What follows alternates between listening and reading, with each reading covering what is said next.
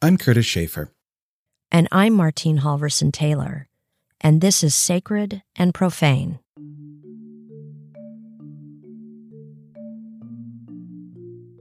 Last week, we brought you the story of how American Buddhism broadened American principles of religious freedom, thanks largely to thousands of people of Japanese descent who were forcibly removed from their homes by the government during World War II, including a Zen priest and poet named Nyogen Senzaki.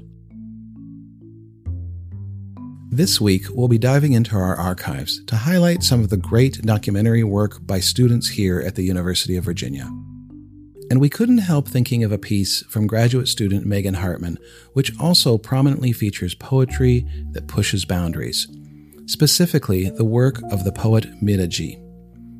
Miraji was the pen name of Muhammad Sanaullah Dar. Dar wrote striking modernist poetry in Urdu. The height of his literary career came at a time of great possibility, as India moved towards independence from the British Empire. But the years before independence also saw divisions along religious lines, particularly between the Hindu majority and the large Muslim community, grow, harden, and become more violent. Which makes it all the more remarkable that while Dar was Muslim, his alter ego Miraji was a Hindu woman, whose poetry pushed against the boundaries of religious and gender identities, as well as standard concepts of time. And it all hangs on a word. We'll let Megan take it from here.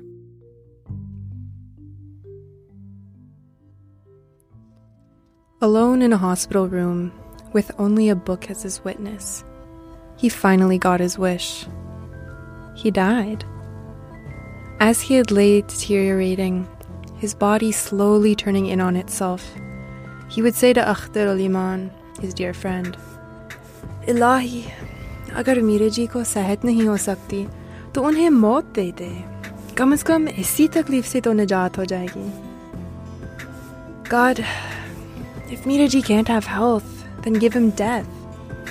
At least he will be free from this suffering. So God listened to him. He died in the evening on November 3, 1949, in the King Edward Memorial Hospital of Mumbai. He was 37.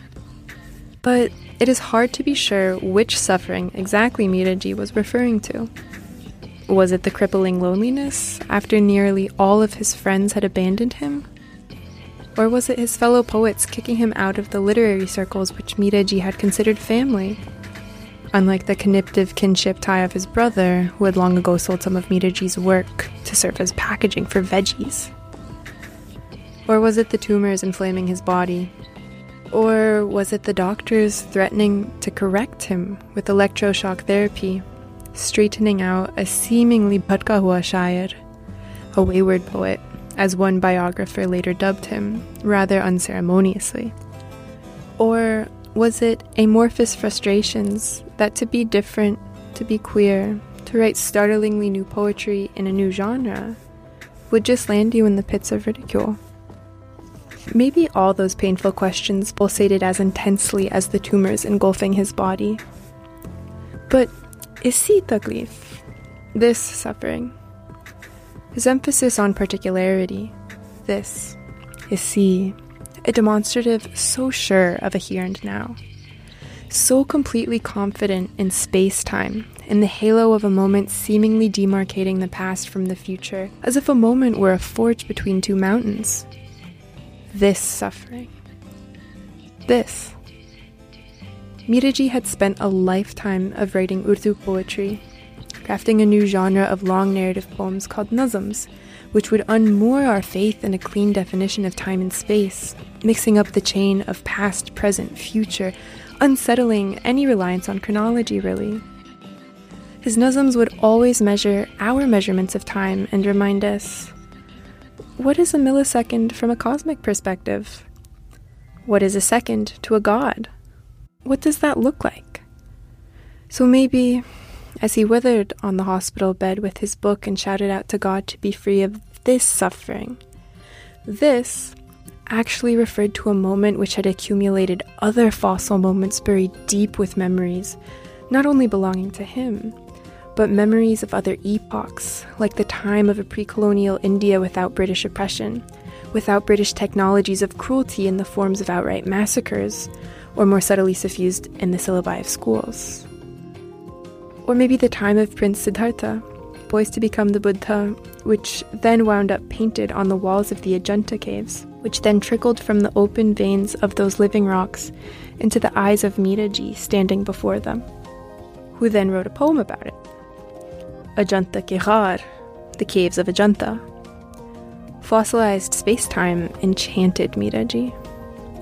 But all of this is not to say that Miraji was an escapist or apolitical, though many of his contemporaries and biographers lobbed such insults. Miraji was much more brilliant than he received credit for. He understood that he was a creature of his social environment as much as he was an accretion of multiple time streams coalescing in his body. So as anti-colonial efforts gathered more and more steam, but began to ring in monochromatic colors, Miraji, meanwhile, was crafting his non-identity politics, his slippery dance between intertemporal dimensions, first starting to the time of gods in Krishna's Vrindavan, then taking a pit stop at the beginning of time. His resistance came in these subtler ways, etched into the scaffolding and themes of poems, or the resistance to succumb to simple definitions of identity. He was always pluralizing and specifying. Perhaps that is why Miraji liked small words, like isi, meaning this, or magar, meaning but. He liked small words because he saw worlds in them, proliferating worlds saved from the brink of extinction, always a kaleidoscopic fervor. He once wrote this about a tiny little conjunction we call but. Magar. Ye magar bhi ajeeb lafz hai. Main samajhta hoon. ये लफ्ज़ बढ़ती हुई ज़िंदगी की अलामत है जहाँ एक फ़िक्रे की हस्ती मादूम होने लगे ये मुख्तसर सा लफ्ज़ उसे मौत से बचाकर आगे बढ़ा देता है But This is a wondrous word too. I understand that this word but is a symbol of ever-expanding life where the existence of a phrase would begin to slip into extinction. This somewhat brief word saves the phrase from death and amplifies it. His jagged ending of a life cut short is, or at least I would like to think so, is his version of a but. Though he died alone, with only 4 people attending his funeral, his death has left him hanging in a wide open space. Not exactly a void or an abyss, but a large expanse.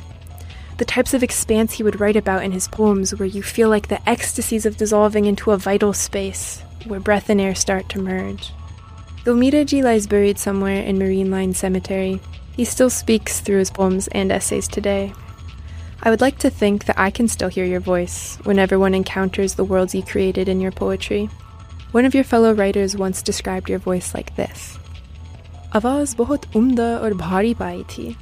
Radio par aksar ramon mein bolte the. His voice had been rich and full of gravitas. On the radio, he often used to perform plays. And another writer friend wrote this. Miraji gramophone ki tarah bolte rahe. Yun to Miraji ko guftgu ka bada salika tha. Miraji would speak like a gramophone. That was his flair in conversation. Miraji, your voice still echoes in every present moment. We hear you.